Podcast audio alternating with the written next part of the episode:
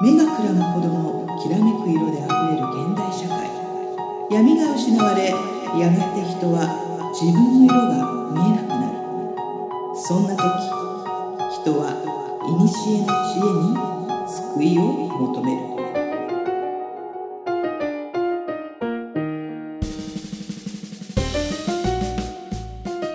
このポッドキャストは2万年生きている魔女で占い師の真帆さんと自由人で何でも屋の上ちゃんが魔術占い、オカルト、人生哲学などの話題を中心にゆったり話すポッドキャストです。皆さんこんばんは今宵はどんなお話をいたしましょうか？笑っちゃった。笑っちゃった。ということ笑っちゃダメなやつを今演出したそうなのよに。そう、うん、っていう感じなんですけど、うん。なんとなく雰囲気でわかりますかね皆さんね、うん。今回は怖い話をしようかと思いまいつもだったら俺が笑っちゃう真帆さん笑っちゃってんじゃん。す。いやいやいやいや、ちょっと今高ま、高まってきた。高まってきた高まる高まるで。高まってきたんで、今ね、うんちょっと収録部屋もちょっと雰囲気出すために暗くして。暗くしましたので、はいはい。今回はですね、前回、前々回とちょっとちょいちょい言ってるように、あの、えっ、と、収録の音声には入ってないんですが、うん。えー怪奇現象が起こっております。怒ってますはいね。。で、上ちゃんがもうあの、気もそぞろになってしまったので、もうじゃあいっそのこと怖い話をしようと、うん。うん、いうことで、えー、真帆さん独断会ということで、はい。えっ、と、怖い話をしていこうかなと思います。ほら、はいもう上ちゃんがもう座る、もうしっかり座る感じになって喋らないようにしてますよ。上ちゃんは最近は怖い経験とかないんですか？怖い経験、経験。これ話したかな、うん。なんか、横勢、あの、うん秩父の街を車で走ってたら、気づいたら、気づいたら、うん。もう、右も左も、あの、墓場だったっていう。えゾクゾクっとしましたね。あの時聞いてないさすがにちょっとびっくりした。気づいたら本当に、あれ？って思ったら右も左も墓場で、山の上なんですけどね。と特に何があったわけでもないんですけど、うんあれをちょっとゾクッとしましたね。そうなんだ。うん。なんかそんなつながりで思い出した話が、うんうんまあ、私の知り合いがね、うん。やっぱりその上ちゃんみたいにさ、うん。こう、深夜ドライブするのが好きなんだけど、うんいや、行かなきゃいいのに行ったことない道行っちゃうわけですよ。うんなんで男の子ってそうなのかよくわかんないんですけど、うんで、こう行ってみようと思って行ったら、うん。あの、どんどんどんどん道幅が狭くなって、うん。あら、ちょっとこの調子じゃまずいかなってうん。予感がしたんだけれども、うん。あのーそのまま進んでっちゃったんだって。うん。うん。そしたら、もう、要は、おうんと、すれ違う車が来てもすれ違わないぐらい、要はもう一本道なわけですよ。うん。うん。で、行くしかなくて、でもうん道があるから行こうと思って行ったら、カーブのところに差し掛かった時に、なぜかそのカーブに、お花とお人形がいっぱいあったんだって。うん。で、その、なんていうかな、ぐわーんってこう暴走するようなうん。幅すらない道なのに、うん。誰かがここで事故にあったか、うん。ここから飛び降りたかしかなくって、うん。それが見見た時に、行き過ぎるよことができずに、うん。もうお花とお人形が見えた瞬間に、もう夜だからね、うん。瞬間にそのままバックでずーっと降りてきたって言ってましたよ。うん。うん。でも本当に、あの、冷静に、冷静にって、自分で言い聞かせながら10分ぐらいずっとバックだったって。うん。うん。10分バックはすそう、だから。それぐらい走ってたの。それはすごいですね。うん。だから、今考えれば、そんな、あの、どんなに冒険心があるって言っても、うんもうガタガタ言ってますよ。うん。あの、冒険心があるって言っても、やっぱ一応危険じゃないですか。うん。折り返せないって。う。うんん。でも行っちゃうってことはもう呼ばれてたんだねっていうね。うん。うん。うん。そんな話を、今、うん上ちゃんの話聞きながらうん。思い出しました。そういえば、はい。えっと、シャープ51の編集をしてるとき、え？うん。火の玉の話うんうん。のあたりで、うん。結構もう深夜だったんですよ。もう2時3時ぐらいに編集してって、うん。で、伊豆の宿泊施設でやってたんですけど、うん。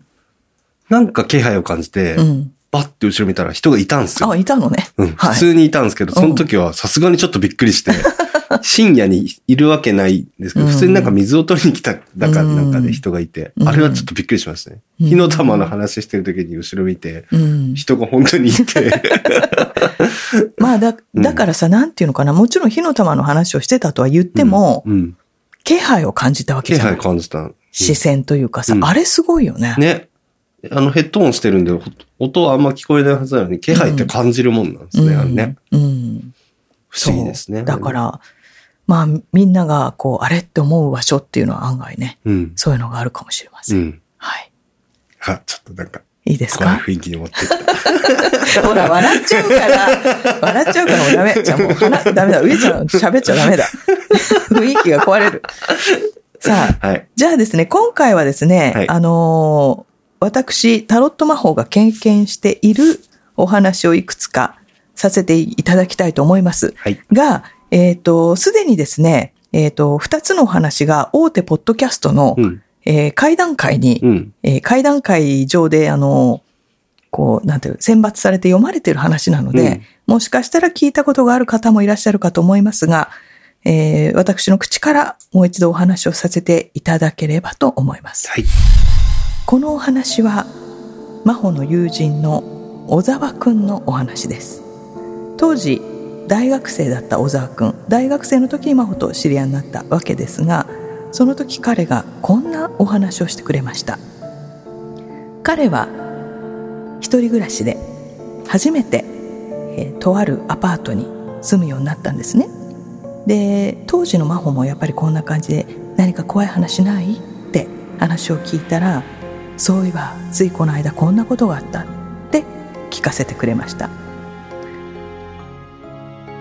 当時の小沢君はその日夏休みだったため家でクーラーの中ゴロゴロしてたそうです。同じアパートの中の友達たちはみんな帰省をしたりバイトに行ったり大学の研究室に行ったりっていうことでアパート自体人気がなかったようなんですね。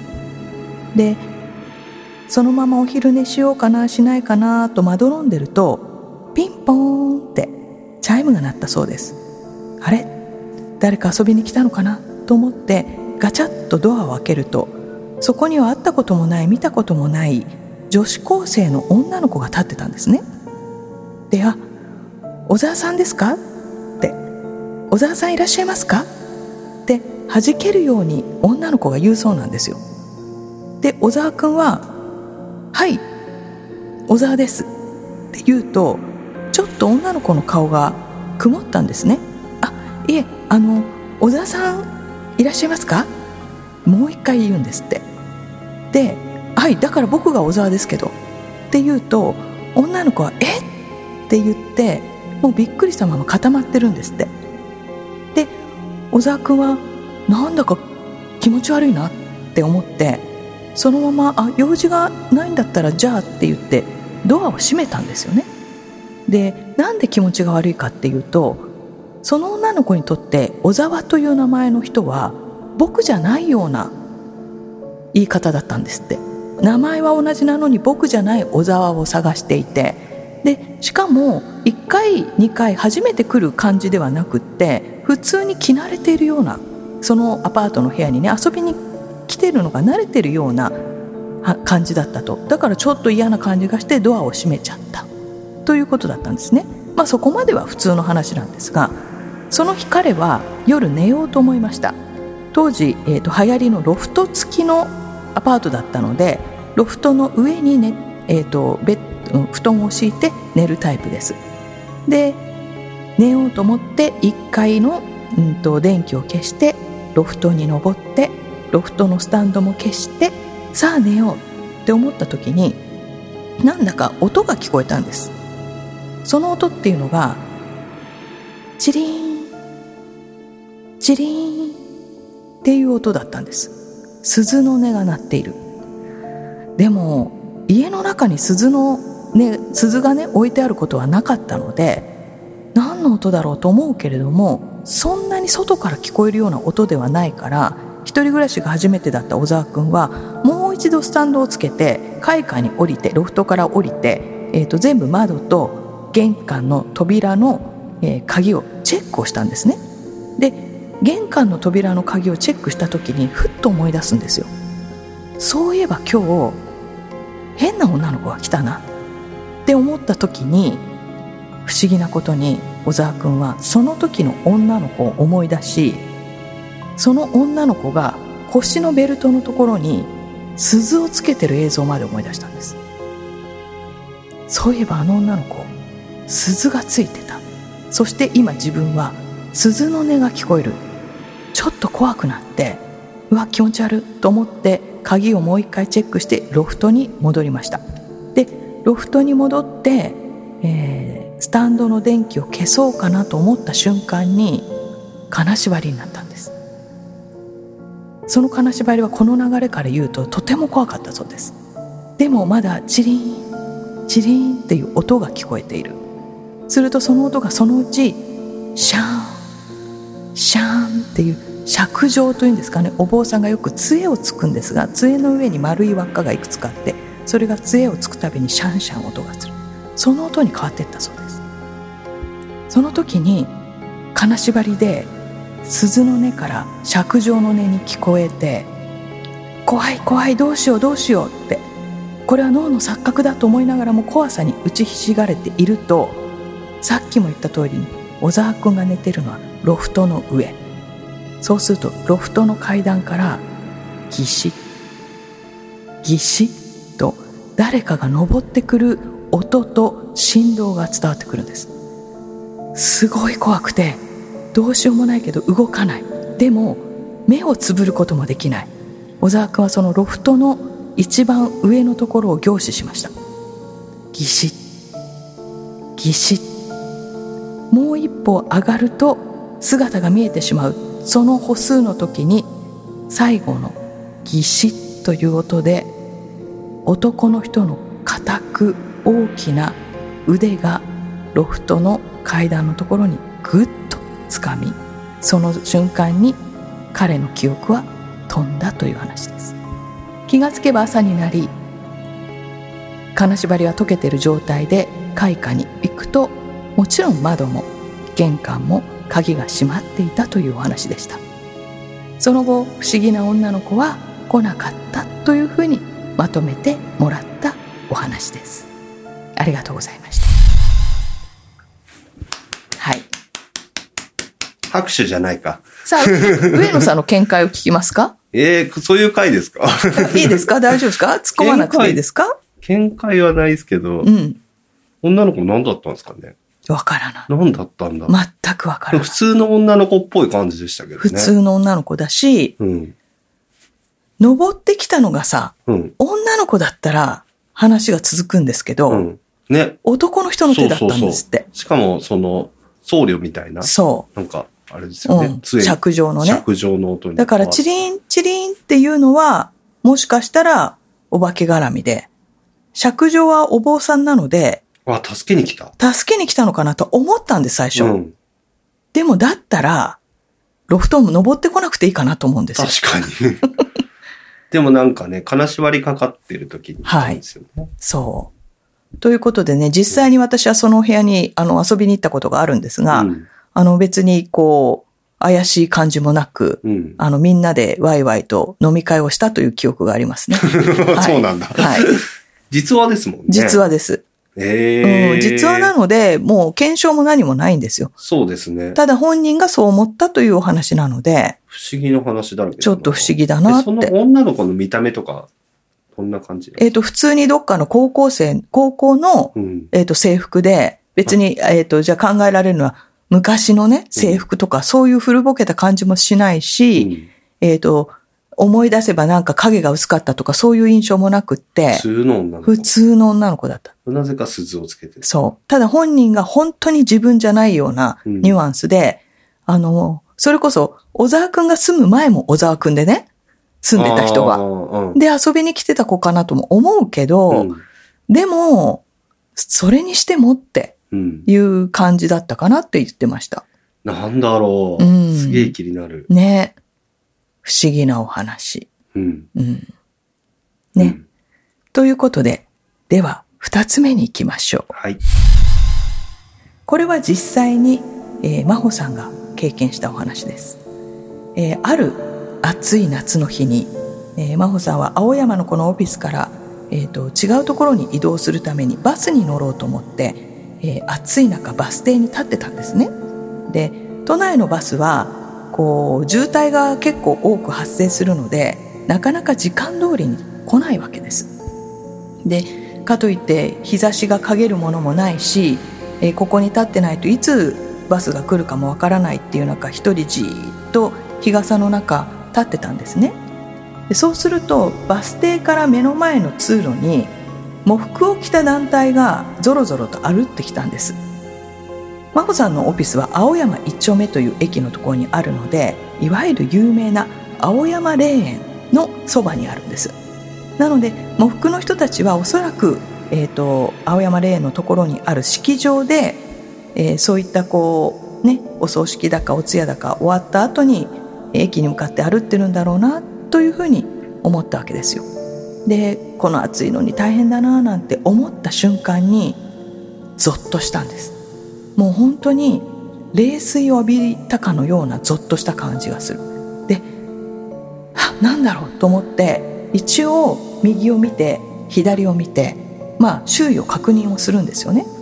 ででも別にお化けみたいなものの存在も感じないから一体何だろうと思って正面を見て正面の上をパッと見た時にそこに大きな目玉がポンと浮いてたんですよ。で瞬時に感じるんです。あの目玉に見つかったら命取られるって。でも金縛りまではいかないんですけどもうこの真帆さんがすごく怖くって目をさそらせないわけですよ。ずっとその目を見ているわけ。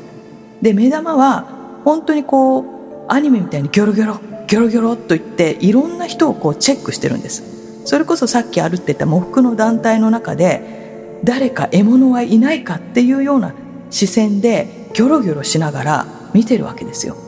でどうしようって思うけども怖くて目が離せない。するとですねその目がギョロギョロギョロギョロってやった時にふっと何かを感じたみたいで真帆さんのそこを見たんです。つまり目があったんですね。で私はその瞬間にやばい見つかっちゃったってどうしようって思った瞬間にでも目が外せない。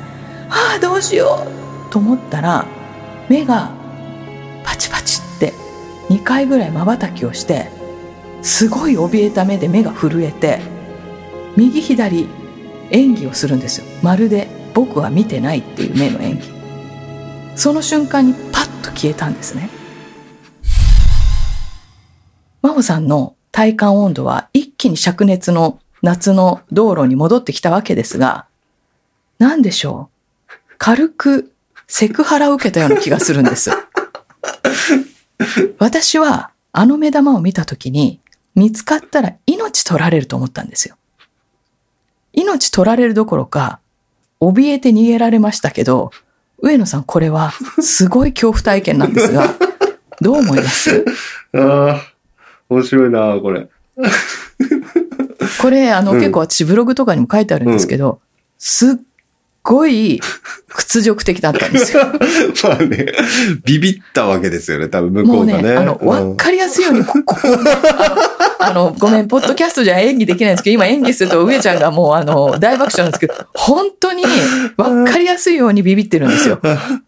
失礼だなって。うん見てはいけない。でも、ええなんか、獲物じゃなくて、狩られる側に回ったわけです。向こうがね、急あにね。の、なんか命取られなかったよかったなって思う反面、うん。ちょっとこう、切なさの残る。うん。あのいや、もう、そんだけだから、そういうね、そういう、あなんか、妖怪、妖怪なのかな妖怪って言ったね今ね妖怪じゃないのかななんだろう、そういうものですらビビらせる真帆さんの、ね、その、はいエネルギーというか、何なのか、まあの圧、圧を感じたわけですよね。私も私もたまに圧感じるんですけど、そういう。ええあの、どうでしょうか、皆さんね。あの、これが、こう、真夏の夢というかね、あの、悪夢に近いような、真帆さんの経験でした。はい。これ魔女カメで言ってないですよね。これ言ってないと思います言っ。てないですよね。これは聞いたことあるなって思ってるのは、私は某、某ポッドキャストで某ポッドキャストの、聞いた。あの、会談会で、うんうんえっ、と、1位を取った。そうですよね。はい物語かなり怖いですからね、これね。うんはい。ですね。はい。なん、なんですかねだって、あの、鬼太郎の妖怪で出てきましたよね。目の、目玉のでっかいやつ。あ本当？あのね、海外の妖怪なんですよ、確か。えー、海外の妖怪の、うんなんか親玉かなんかですよ、確か。へー。いや、私。ね、あの、前も、前の真帆さんの経験うん、階段の体験でも話したように、私結構部位を見るんですよ。目とか、目とか。手とかうん。うん。足とか。うん。うん。だから今回の目玉も実は初めてではなくて、うん。えっ、と、実家に住んでて、犬を散歩させてた時に、うん。うんと、竹林があったんですけど、うん。竹林の中に、ポンって目玉が浮いてたのとか見たことあるんですよ。うん。うん。うん。あったあった。これ。どれどれ？え、怖い。バックベアー 圧倒的な揚力を誇る西洋妖怪最強の帝王。世界の全てを支配することを目的とすうるん独裁者でもある。アルカナのゆ指輪を盗み、盗み、逃亡した魔女のアニエスを追い、部下たちと日本へ攻め込んできた。うん。それを真帆さんはやっつけたわけですね。まあ、アルカナっていうのが大アルカナ、小アルカナでタロットのことなんで。本当うん。だ。アルカナの指輪を盗み、逃亡した魔女のアニエスを追ってたら、そうそうそう。なんかアルカナの、なんかよくわかんない最強の魔女、魔法さんを見て、じゃああれじゃない、あの、そのバックベアード さんは、うん。あの、アルカナって日本語で言うとヒギって言うんですけど、うんそのタロットだかヒギを盗んだ魔女をうん探してる最中だったのかも、ギョロギョロギョロギョロしながあら。そうかも。そしたら、うん現場監督がここにいたと思って、もう一回 探してきますって言っちゃったのかもしれない。ああ、なるほど。そ、うんそれは、うん。あの、納得しない？なんか、ちゃんと探してたんですけど、うん。真帆監督、うん今見えなくなったんでまたあっち探してきますって言って言っちゃったのかもしれない。ああ言ってみるもんですな。なんうんか、西洋妖怪最強の帝王って書いてあるんですからね。それ、それを挙取らせる。挙取らせて、挙取らせてしまいましたよ。はい。えね不思議なことがあります。えうん。はい。さあ、もう一個ぐらい話そうかな。はい、いきますよ。はい。同じ青山霊園のお話になります。やっぱりさ、あの、話始まる前に、こう、真帆さんがこの青山霊園の隣の、うん。あの、オフィスビルにうん引っ越してくるっていうこと自体がさ、うん。もうなんか、引っ張られてるよね。いや、青山ね、やっぱちょっと特殊で、俺も今日ここ来る間に二人変な人見てるんですけど、そう、春だからだと思うよ。まあ、あの、木の芽時って言ってね、うん。春は木の芽も芽吹くんですが、うん。の芽も芽吹くというふうに言われてますので、うんちょっと不思議な人がね、うん表に出やすい時期かなと思います。ただね、あの、青山霊園の隣だから来たんではなくて、うん。あの、正式には、あの、皇居の隣だったから来たんですよ。あ、そうなんだ。赤坂御所が、うんうん。そうですね。あの、蓮向かいなので、目の前に、まあそこの間に挟まってるって感じです、うん真帆さんがそうですねね。うんはい。まあある意味真帆さんも結界の役割でございます。うんそうですねはい。さあ、お待たせしました。青山霊園のもう一個のお話なんですけども、これも先ほどのバス停から、えっ、と、他の場所に移動するときに、えー経験したお話です。真帆さんはですね、いつもそのバスに乗って、えー違う場所に移動するというのが、まあ何回か月に行っているんですけども、こう、先ほども言ったように青山霊園の脇の道をバスが進んでいくんですね。で、えーいつも通りに立って、えーバスに乗車をして、えーこう景色が流れていく青山霊園のね、あの墓石を普通に見てたんですけどもちょうど信号で止まったんですよバスが。でそこで目の前に見えた人があのお墓参りに来てるのかなって思うような方だったんですね。でまあその時ももうあの春先で少し、えー、と軽装がねあの、うん、と洋服が軽装とか軽いお洋服だったにもかかわらずその人は今でも覚えてますあのトレンチコートを着てあのシルバーグレーの髪の毛なんですよ。でずっとうつむいてそこにいるのでああどなたかのお墓参りに来たんだなって思ってまた信号が青に変わりバスが動き始めた。うんでまたしばらく経って全く違う時間帯なんですけどまたバスに乗りましたいつもと同じ場所に、えーバスでつり革につわ捕まって流れゆく景色を見ていたら、まあ、信号があるのでねどうしても信号に捕まるとそこで止まるんですよバスが。でふっと見たらこの間見たのかなって思うような男の人がやっぱりいるんですよ。であれ？ってこの間もいたよな？ってわずか数秒数十秒だと思うんですけどそこで真帆さん見ちゃったんですよねちゃんと。ふこうなんていうか景色を眺めるだけじゃなくてじーっと見てしまったらもう暑い季節なのに相変わらずトレンチコートを着ている。シルバーグレーだったと思ってたんですがそれは油まみれのベッタベタした髪の毛だったんですでずっと墓石を見ている。この瞬間に思うわけです。生きてる人じゃないって。でうわ変なの見ちゃったって思った瞬間に男の人がふっと顔を上げたんですよ。でタイミングよくバスが動いてくれたので、えーそのままだったんですけどあれ顔を上げて目があったらちょっと危なかったかなって思う経験です。で次回からは違う側に立ってそちら側の、えー景色を見ないようにしてます。で今日に至るんですけどあの時々その青山通りの、えー、と道路を歩くんですね。移動するのに。で歩くので余計に見えるわけですよ。でも歩ってる時はその男の人の姿は見えないっていう不思議な経験をしたことがありますはいありがとうございました、怖いっすね。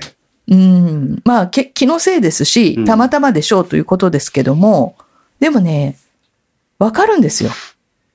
普通の人じゃないっていうのが。うんだって油まみれの髪ってやばいっすよねそうしかもトレンチコートそうしかも同じ場所にいるっていうのはそう。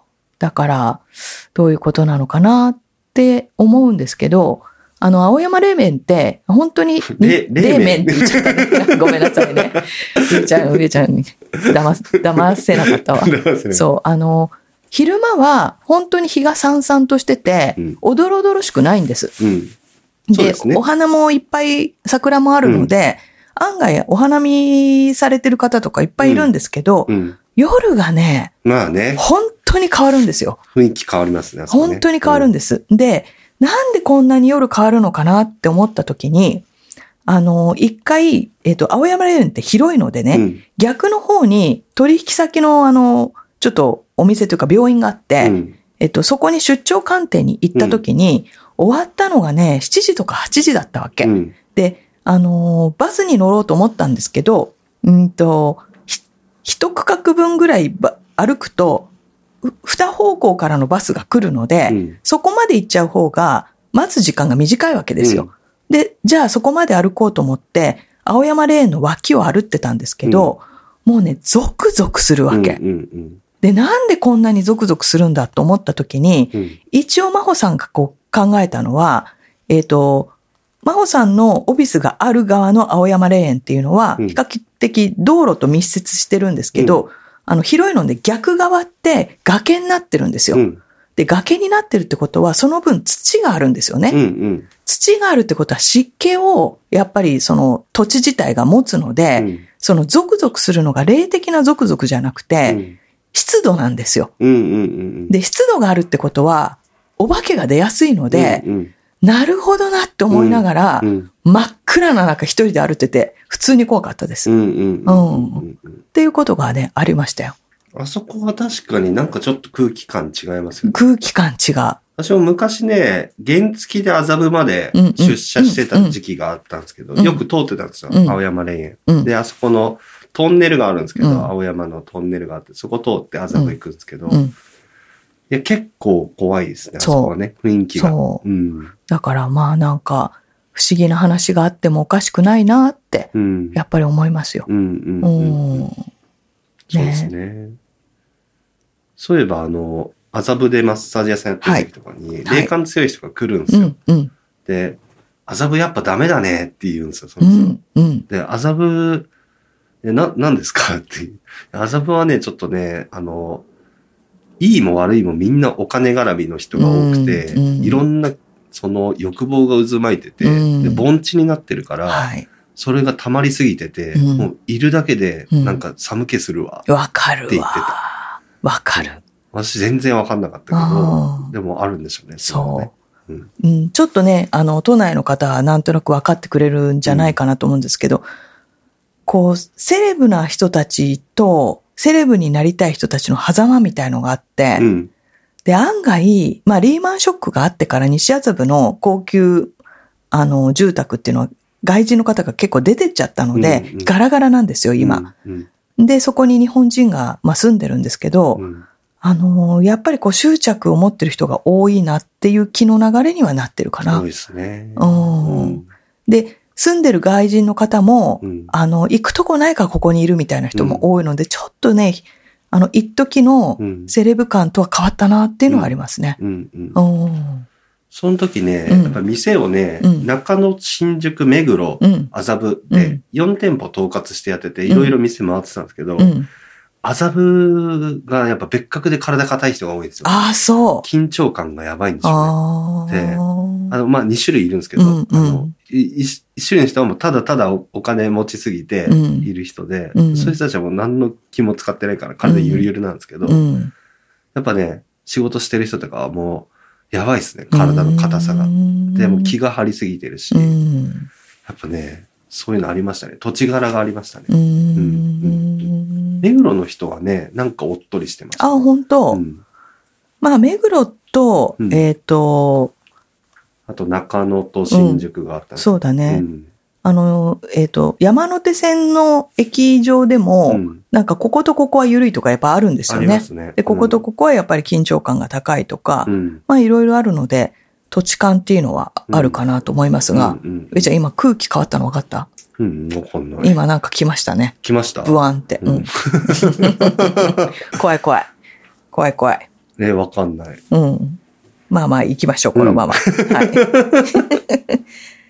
さあ、えっ、と、もう一つぐらい話せるかな？どんな話がいいかな？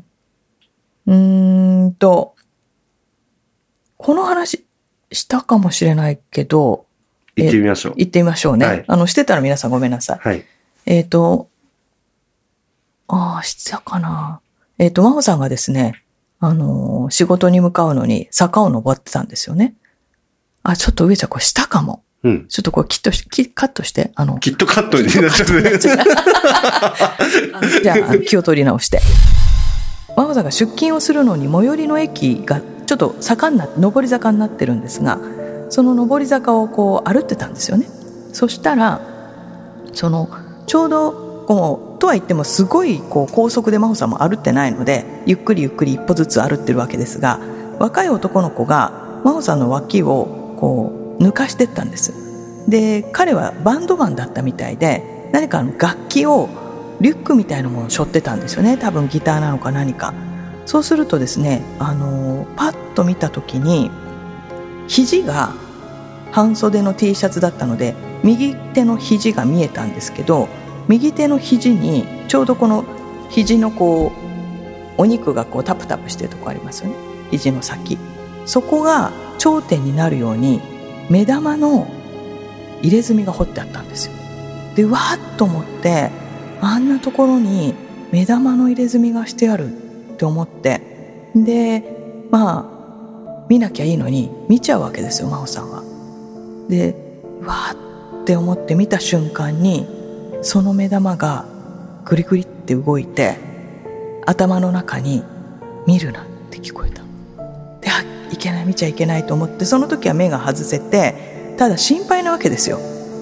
真帆さんとしてみたら。あの、入れ墨って本当はしない方がいいので。で、彼は大丈夫だろうかと思って、えっ、と、心配で見ていたら、道の向こう側にまあ、渡ってしまって、そのまま歩っていったので、もう彼がその後どうなったかわからないんですけども、入れ墨に書かれた目玉から、見るなと忠告をされた、警告をされたというお話です。はい。目玉関係を。目玉多いねそうだねバックベアードじゃないですか、それも。そう、そうだね。で見るなって、ここその時は言われた。うん一応、帝王。帝王だったね。私たちの中では。うん。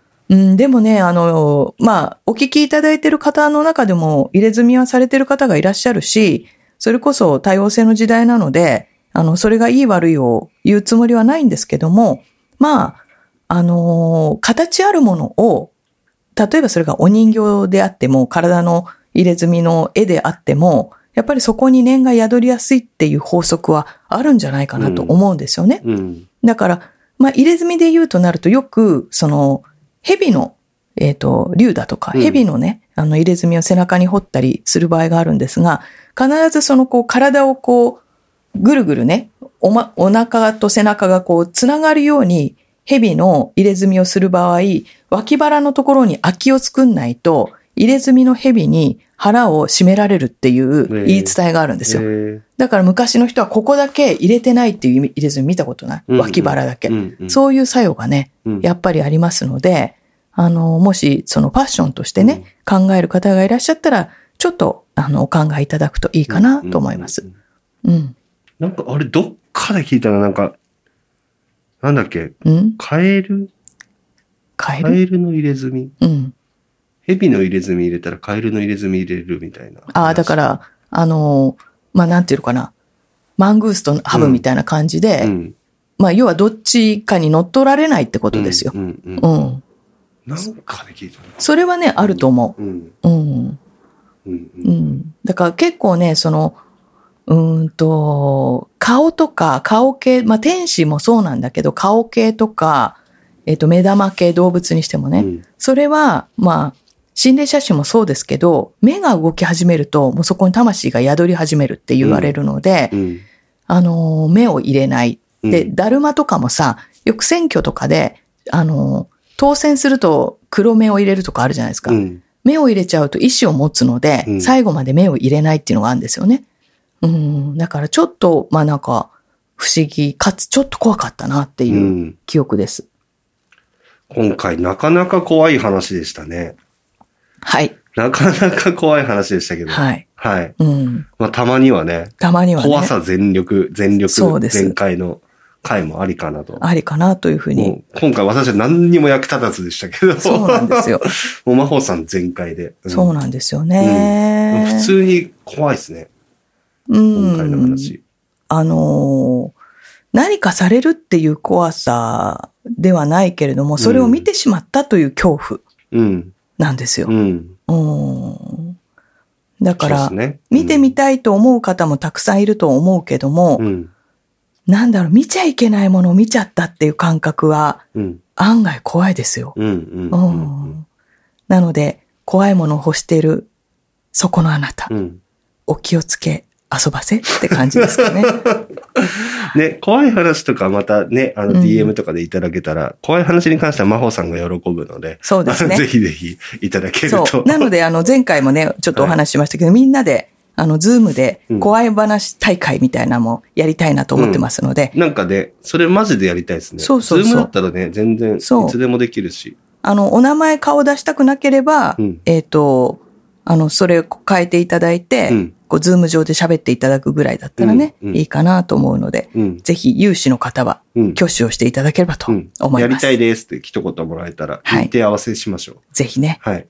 どうですか、上野さん？やっぱりこういう話聞くと、うん。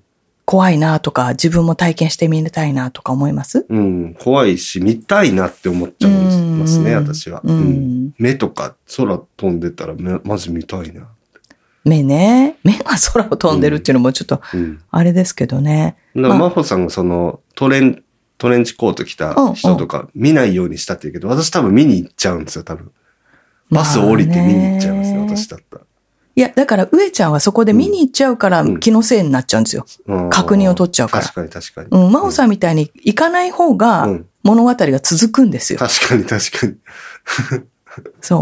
うん。だから、検証は、うん。あの、ほどほどにほ、どほどに。うん想像を豊かに、うん。うん、膨らませるといいかなとその思いますね。方が人生は面白い。うん、と思います。うんはい、大丈夫でしょうか。はい。えー皆様今日はですね、柏手を打って、あえー空気を清めてから確かに。お休みくださいね。怖い怖い怖い。その言い方怖い。え、ここでちょっと柏で打ちましょう。あ、打ちましょうか。んあのね、えっ、と、本当にうん、いろいろ出てるんで、今ね。空気変わったらしいんですよ、この部屋。そう私全然わからんですけど。そうなのでよく見たらこの壁に貼ってある顔怖っ。仮面ね。顔怖っ。怖くないよ、これ。かわいいよ。怖っ。うん。まあ、真帆さんの夢はね、ホーンテッドマンションのうん。水晶玉の中に入ってるしは白髪のおばさんがいると思うんですけど、うん。あれになりたいだからね。そうなんだ。うん。うん。あれか湯婆婆か、うん。えっ、と、バイオハザードのエイダか、うん。えっ、と、39のメーテルだから。うん。うん。まあ、いけそうかなと思ってるんですけどね。すべて。うん行こうと思います。はい。じゃあ最後、柏で打って、はい。あれしましょうい。きますよ。はいでは、柏で。はい、OK です。はい、皆さん、今宵もありがとうございました。それでは今夜はこの辺で。おやすみなさい。い。